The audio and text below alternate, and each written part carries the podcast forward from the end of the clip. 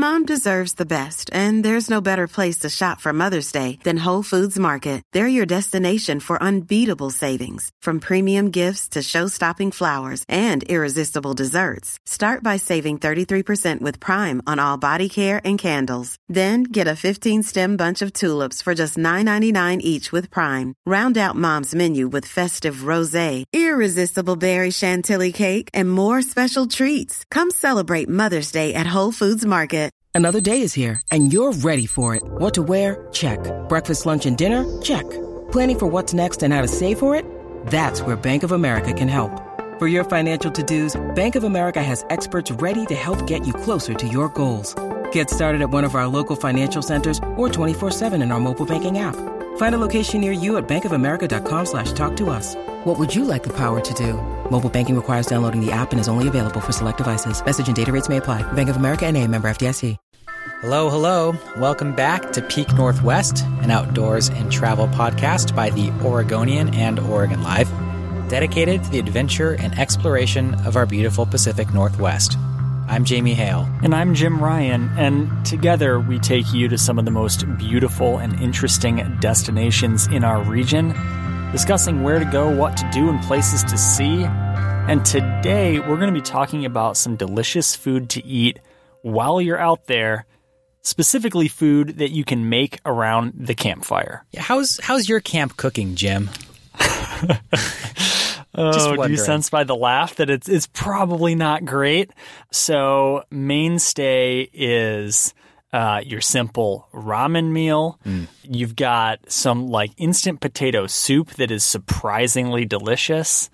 If I'm doing some car camping, you know, maybe get a little bit more creative than that, but probably not, if we're being honest. Like, I really need some tips and motivation in this regard, I think. I feel you. I am embarrassed to admit that one of my go-to camp meals is just straight up soup from a can. Like, not even like heated up. You know, wait, not even heated up? You literally just... It's not like it's cold. Eat it from the can. It's not like it's cold soup. I mean, it's like, you know, air temperature soup. Well, that's not even much better, Jamie. I thought I was going to be the lowest of the low in this episode, and you're taking it, I have to say, with all respect, one step lower. Wow. Yeah, no, it's true. You know, if I'm getting really fancy, I'll cut up some bell peppers and zucchini and put them in a can of chili and heat that up. Very nice. Heat it up in a thing. You know, that's kind of like my go-to fancy. But today, since Jim, you and I lack pretty much any kind of camp cooking skills, we decided to bring on someone who knows a little bit more about it. So we have today Samantha Bakall, a freelance food, diversity, and travel writer based here in Portland. And she's also the co-author of a new newsletter called 6 Feed about local dining during the pandemic. Samantha, thanks so much for joining us. Thanks for having me. It's good to talk with both of you again, just like old times. Just like old times. Samantha also used to work with us here at the Oregonian, and now she's doing some awesome work here on the freelance job. Yeah. So Samantha, you've got Jamie has described going on trips with you before where you'll whip up a meal that is better than anything he and I are cooking in our kitchens, and you'll do it out in the middle of the Alvord Desert or something like that. So first off, kind of lay it on us here. What inspiration should we be channeling right now while we're out camping? Oh, gosh. I mean, sorry. Both of your camp meals sound so sad. For me, cooking has always been a self-care routine, and it's always a big part of nourishment just for, you know, both physical and my mind. And I think cooking is something that gets me really excited. And sometimes I just go, that's not true. Sometimes I do go camping with a big piece in mind is I just want to cook outside.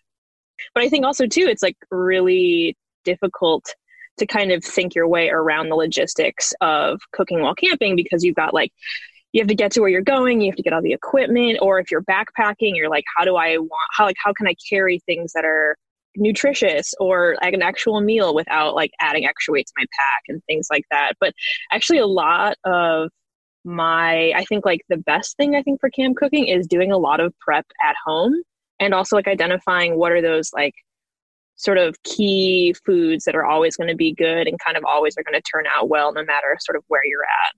And Sam, we told you about some of our really embarrassing camp meals. Can you offer some examples of what are some good camp meals or some memorable camp meals that you've made? Sure.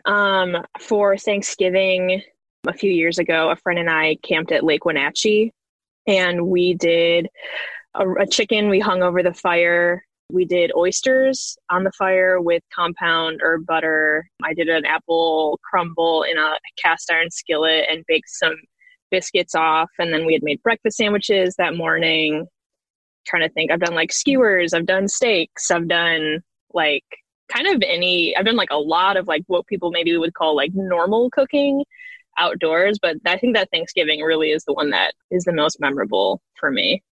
My mouth is literally watering listening to this. I mean, you're talking to I realized the irony in this before we started recording, but I literally went to go get myself a snack and just grabbed like a few spoons of peanut butter just straight from the container before we started this. And I'm just like, I have no catch it on this subject in any capacity whatsoever. I've tried a little bit, but Samantha, yeah, this all sounds like really, really good. What are kind of some of the unique challenges, though, that you found while cooking outside? And what have you done to kind of overcome those? I think a big one is like just having basic equipment. So like I have a camp box that I keep, and in my camp box, I have like dish soap and a sponge, but I also have like a knife that I always keep in there. I keep a cutting board in there. I keep various spoons, and I always keep a container of salt and pepper, olive oil. And I think kind of identifying what are some of like, even if you have like the barest of nothing, at the very least, you want to have oil and salt and pepper to cook with, and then any kind of additional spices. So I think your first hurdle is going to be like, okay, so let's say I want to make a stew. I don't have even anything to cut my vegetables with, or I don't have a surface with which to cut things on, or it's like all just going to be like water and the vegetables because I don't have seasoning. Just kind of keeping those sort of basics in like a camp box or whatever you sort of take camping with you regularly. It's like a really easy way to just kind of start off with a really good base. I don't know how many times I've like tried to make a sandwich or something on the hood of my car, or like a sleeping platform in the back of my car or something like that. Just like, yeah, dude, bring a cutting board. Like that's probably going to help you out a bunch, right? Yeah. Even like a plastic cutting board. Mm-hmm. It can be a thin one. And the seasoning I'm thinking of is called It's Spike. And they sell it in like the bulk section of a lot of like natural food grocers, but it's like salt and a bunch of other flavorings kind of all mixed together. And like, if there's anything that you want to keep in your camp box, it's probably a little baggie of Spike. So when you are out there cooking, do you always bring your own ingredients, or like, do you forage or hunt or fish while you're out there as well? For the most part, I typically bring, I guess it also depends where I'm going. You know, I think like, if I'm just going somewhere in, you know, Mount Hood, I'm typically going to bring everything with me. I have gone camping and I have like caught fish and then have like cooked that fish. But I think it's like that sort of in and of itself is a different level, because you're also needing to bring whatever materials with you and to fish or to hunt or to forage. But I've gone foraging and then come home and cooked it. But typically I just bring everything with, because a lot of times too, the risk of not bringing things with you sometimes is you might not get anything.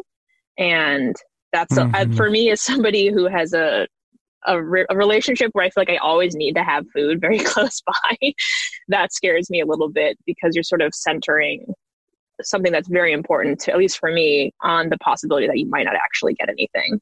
Yeah, that's a good point. You have to come in with something. Right? Yeah. You have to be prepared. And even like in my camp box, I keep a couple boxes of Annie's mac and cheese, just like worst case scenario. I don't have anything. You know, it's good. I just love to have backups, because you never know what also happens when you're outside and like, you know, car troubles or with whatever happens, whether your stove doesn't start, something's weird. Yep. You just need a backup. Yes. Totally. What about maybe, I mean, I know you do backpacking and stuff where you don't have access to your car, and you kind of alluded to earlier that like meal prep is a big necessity when you're going out on these trips.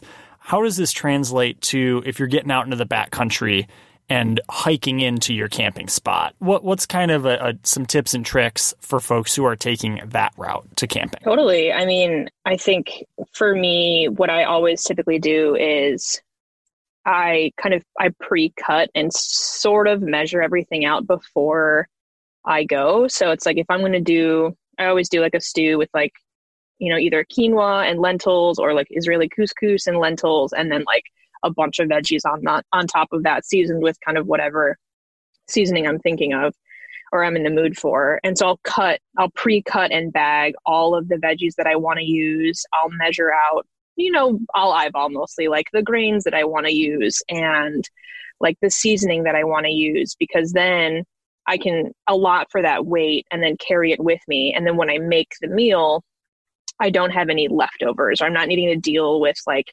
leaving food waste wherever I'm at, you know, to try and like pack out what I'm bringing in. And so I think like prepping ahead is a really easy thing that you can do, just so you kind of like, once you get there, you're like, okay, I have my bag of vegetables. I have my bag of grains. I pour it in my pot on my backpacking stove, and I add water, and like that's it. It's all ready to go. It's just part of like your checklist before you head out the door. Totally. You grab this, you grab that, and you pre-cut some stuff, do some measuring, put it in little baggies, get ready to roll. I like it. Are there any other special considerations to have when you're cooking out in the wilderness like that?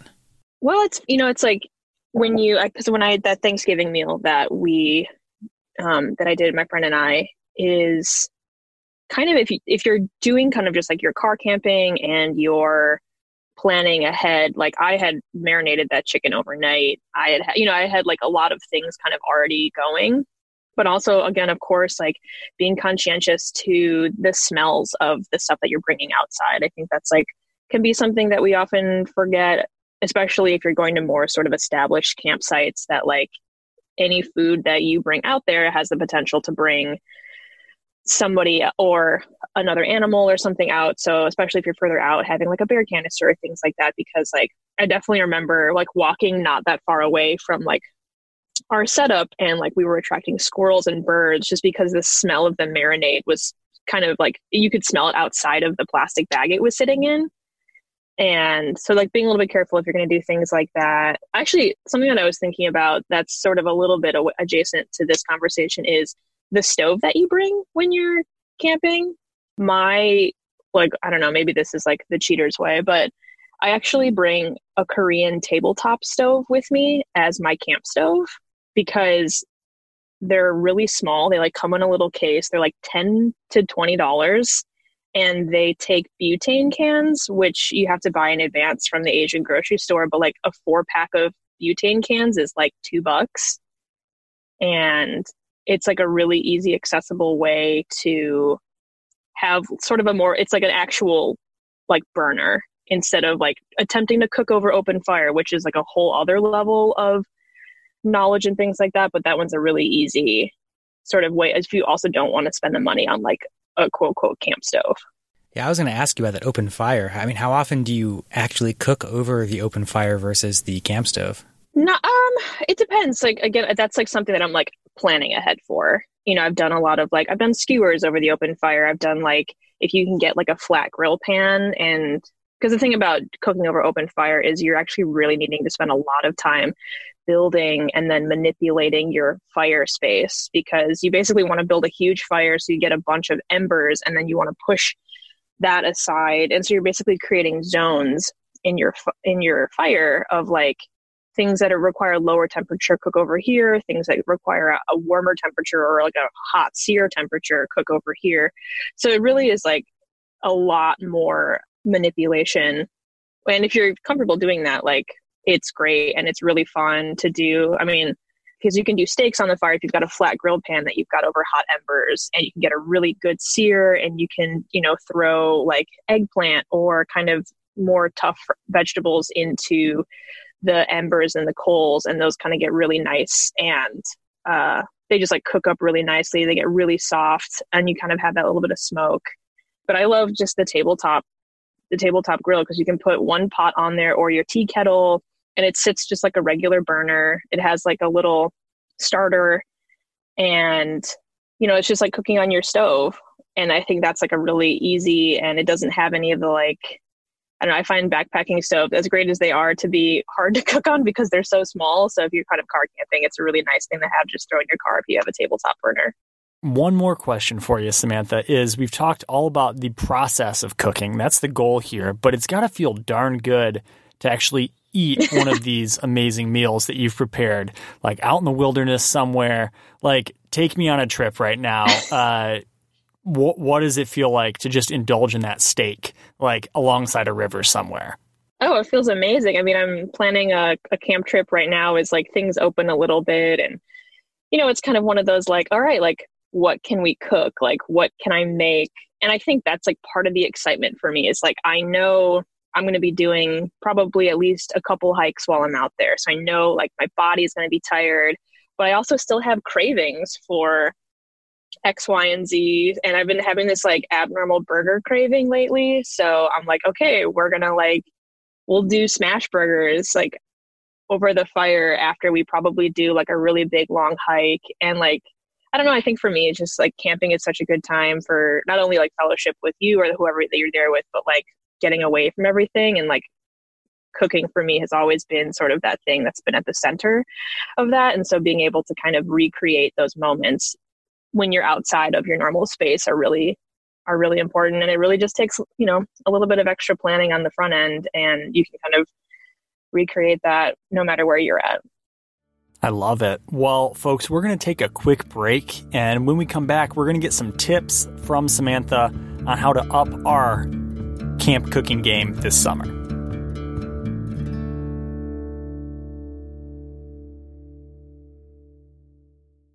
All right, folks, we are back talking with Samantha Bakall about camp cooking. And Samantha, we hoped you could offer a little bit of advice for people like us who are still eating canned soup and ramen and stuff like that. What can we do to up our camp cooking game right now? I think if you're somebody who, you know, if you're going to reach for a can of soup, you're going to reach for, let's say, packaged noodles. I think like an easy, I have a thing about like, don't run before you walk. Like, I've been cooking extensively in my own kitchen and kind of more so in the outdoors for many years now. And I think it's crazy to think that like, all right, like I've graduated from canned soup to a 3-course meal. But I think, you know, something that you can do is like, okay, so if you hypothetically, you're normally, Jamie, this one's for you. You're a canned soup kind of guy. Uh-huh. You can, you know, they sell, you know, depending on what level of comfort you have, like you can kind of recreate a soup. And, you know, soups can be super easy. And whether that's you take a bouillon base or sort of like a pre-made soup base that you could buy in your bulk section, and then fill it out with, you know, fresh vegetables or more grains or things like that. Or maybe you pre-soak, you know, if you really got time, you could pre-soak or pre-cook or just buy canned beans. And you can kind of make a chili and sort of fill out and make a more filling and hearty meal out of that's not too far away and not so much further from kind of what you might be starting with. I mean, instead of doing instant ramen, you could buy just dried noodles from the Asian store, and you can get like a pre-made broth, and you can heat that up and cook it that way. So you feel like you're not also filling your body with kind of tons of sodium or like calories that might not get you as far, depending on sort of where you're at or what you're doing outside. What about, you know, in terms of recipes, right? You know, is this something that you kind of, when you're out there cooking, maybe you just figure it out as you go along? Or, you know, would you recommend that there are certain recipes people follow to like, you know, for a camp meal? I think it sort of, again, depends on your setup. You know, if you're backpacking, that's kind of, you want to do as filling, as simple, as light as possible. I mean, like, if you're really wanting to do it, you can make a beautiful stew at home. If you have a dehydrator, dehydrate your stew, and then you could bring that with you backpacking, and all you need to do is boil water, rehydrate your stew. And you can have basically something that would have normally taken you 3 hours at home to make, but you can have it on top of a mountain because like you've done the legwork in the beginning. that obviously requires a little bit more of, you know, you have to have a dehydrator and things like that. But I think for me, I'm looking for things that are sort of one, what you would maybe historically call one pot meals. Those are always the easiest and they're sort of hard to screw up. Especially I usually don't cook meat when I'm outside, just because the level of, depending on the time of year, like refrigeration or things like that. So I always go like veggie and grain heavy. And those are, you know, kind of hard to mess up because you can do a rice with veggies, or you can do noodles with veggies, or you can do, you know, like Israeli couscous or things like that. And just giving your body a lot more nutrients and a filling meal without, again, needing to carry a bunch of stuff with you. I think that's one of the main things, especially like backpackers are concerned about, right? Is they're like, they go to REI and they're buying the beef stroganoff ready meal because it's already, you know, packaged up nice and easy. All you have to do is not toss in literally, that's a bad idea, but pour in some hot or boiling water, whatever the, you know, quote unquote, recipe might call for.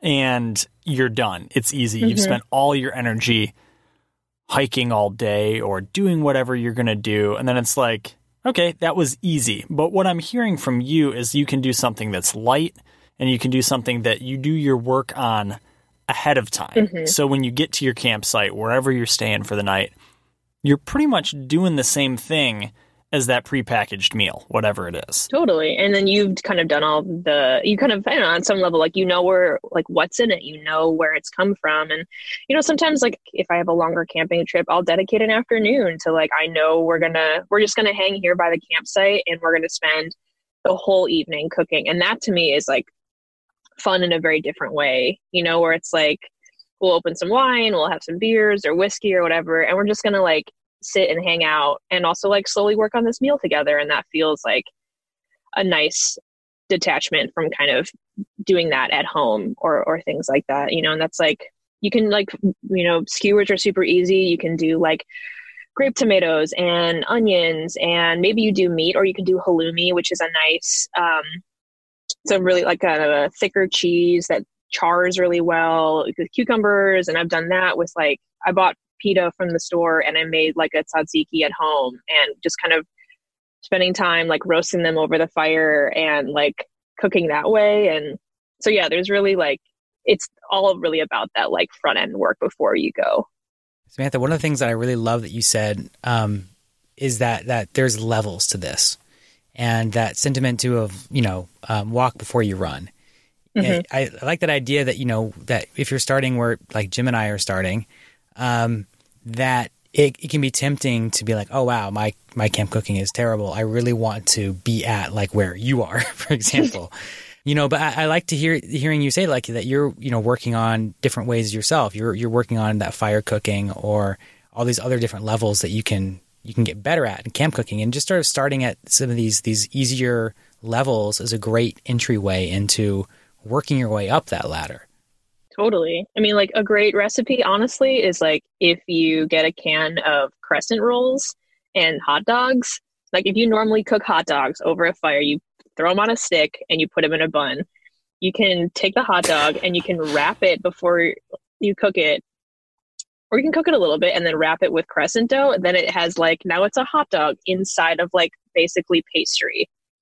And like, that's like a tiny manipulation to like making something a little bit fancier or a little bit more, you know, you can zhuzh up however you want from there. But right, it doesn't have to be like, now I'm going to hang a chicken over a fire and, you know, pop open oysters while, you know, it doesn't have to all be that extra.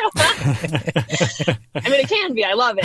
I'm here to support it. I am the person who has brought cast iron pans to a picnic before because I don't know, because I am the way I am. Well, I love that this, like, just like you said with the hot dogs, there's little ways to make a really simple camp meal into something that's a little bit more interesting or a little bit fancier.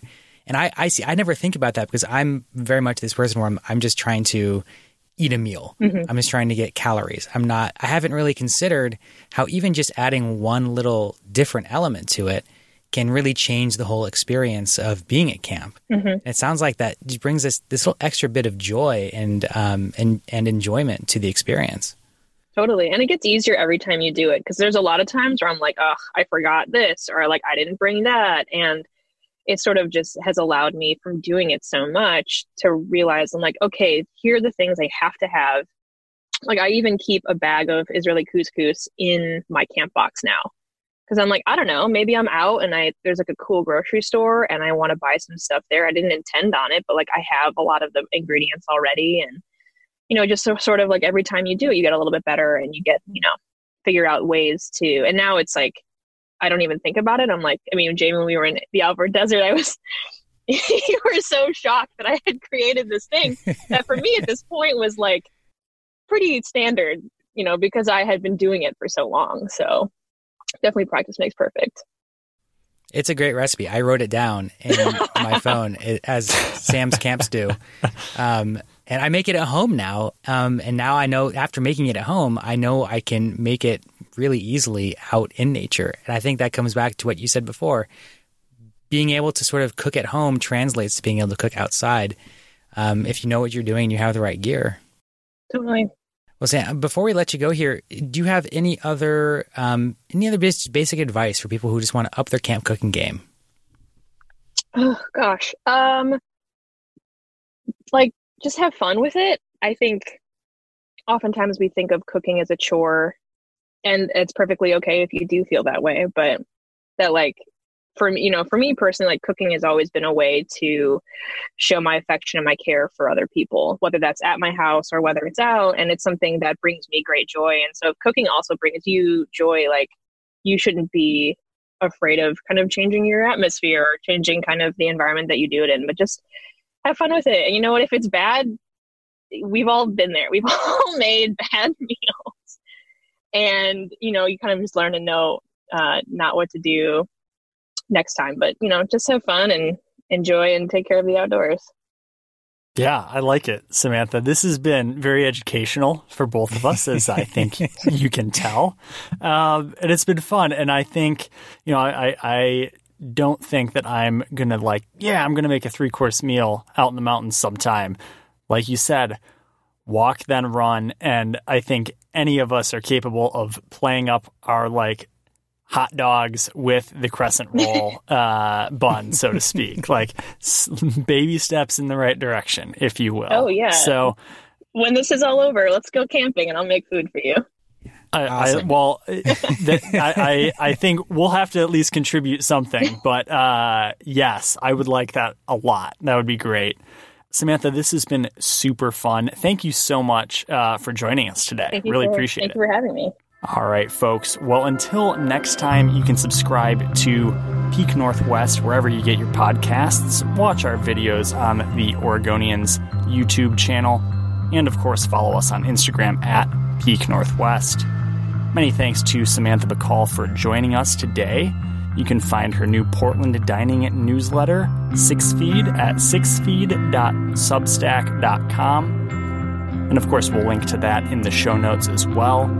This episode of the podcast was produced by me, Jim Ryan, alongside Jamie Hale, Elliot News, and Ryan Wynn. Stay safe and happy travels, everyone. Until next time, we leave you with this 10 seconds of Zen.